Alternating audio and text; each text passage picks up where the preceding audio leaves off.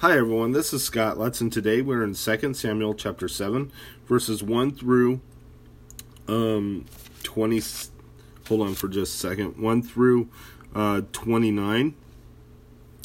And if you are new here, welcome. And if you're you've been with me for a while, welcome as well. Um, you are welcome to pass these podcasts around to anyone who needs to hear the gospel message.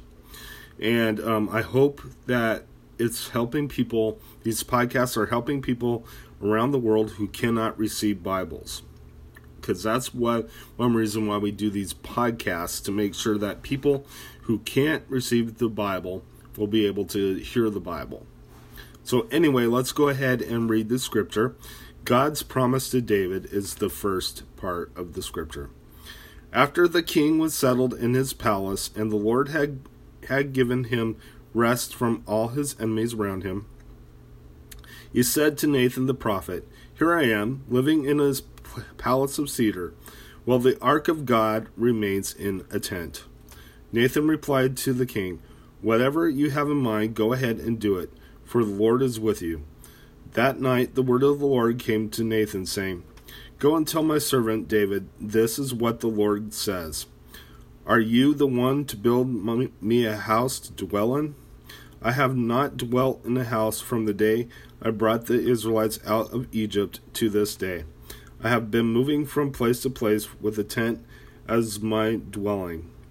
Wherever I have moved with all the Israelites, did I ever say to any of their rulers, whom I commanded to shepherd my people Israel, Why have you not built me a house of cedar?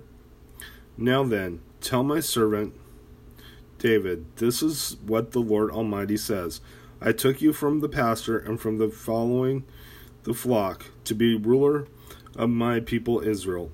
I have been with you wherever you have gone, and I have cut off all your enemies from before you. Now I will make you your name great, like the names of the greatest men of the earth. And I will provide a place for my people Israel, and will plant them so that they can have a home of their own, no longer be disturbed. Wicked, wicked people will not oppress them anymore, as they did at the beginning and have done ever since the time I appointed leaders over my people Israel. I will also give you rest from all your enemies. The Lord declares to you that the Lord himself will establish a house for you.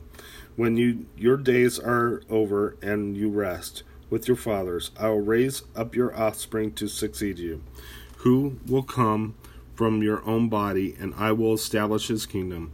He is the one who will build a house for my name, and I will establish the throne and his kingdom forever. I will be his father, and he will be my son. When he does wrong, I will punish him with the rod of men, with floggings inflicted by men.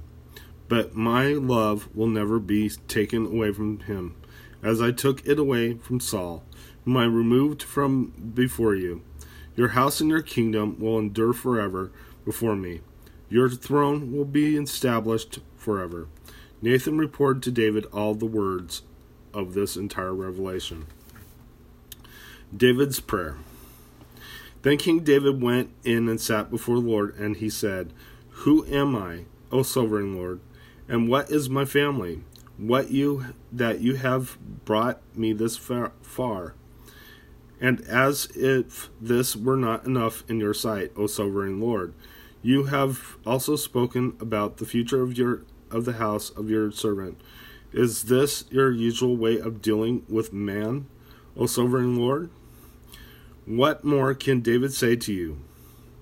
For you know your servant, O sovereign Lord. For the sake of your word and according to your will, you have done this great thing and made it known to your servant. How great you are, O sovereign Lord! There is no one like you, and there is no God before you.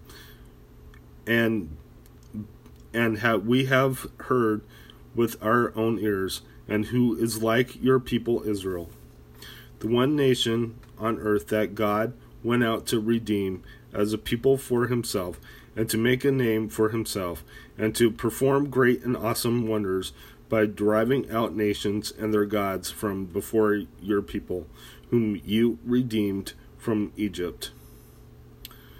You have re- established your people Israel as your very own forever, and you, O Lord, have become their God. And now, Lord God, keep forever the promise you have made concerning your servant and his house. Do as you promised, so that your name will be great forever.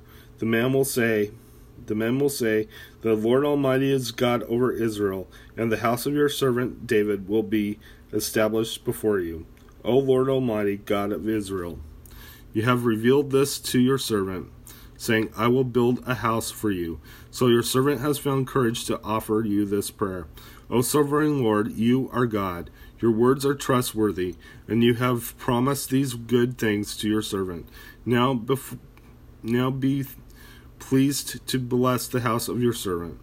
That is, that it may continue forever in your sight. For you, O sovereign Lord, have spoken, and with your blessing, the house of your servant will be blessed forever.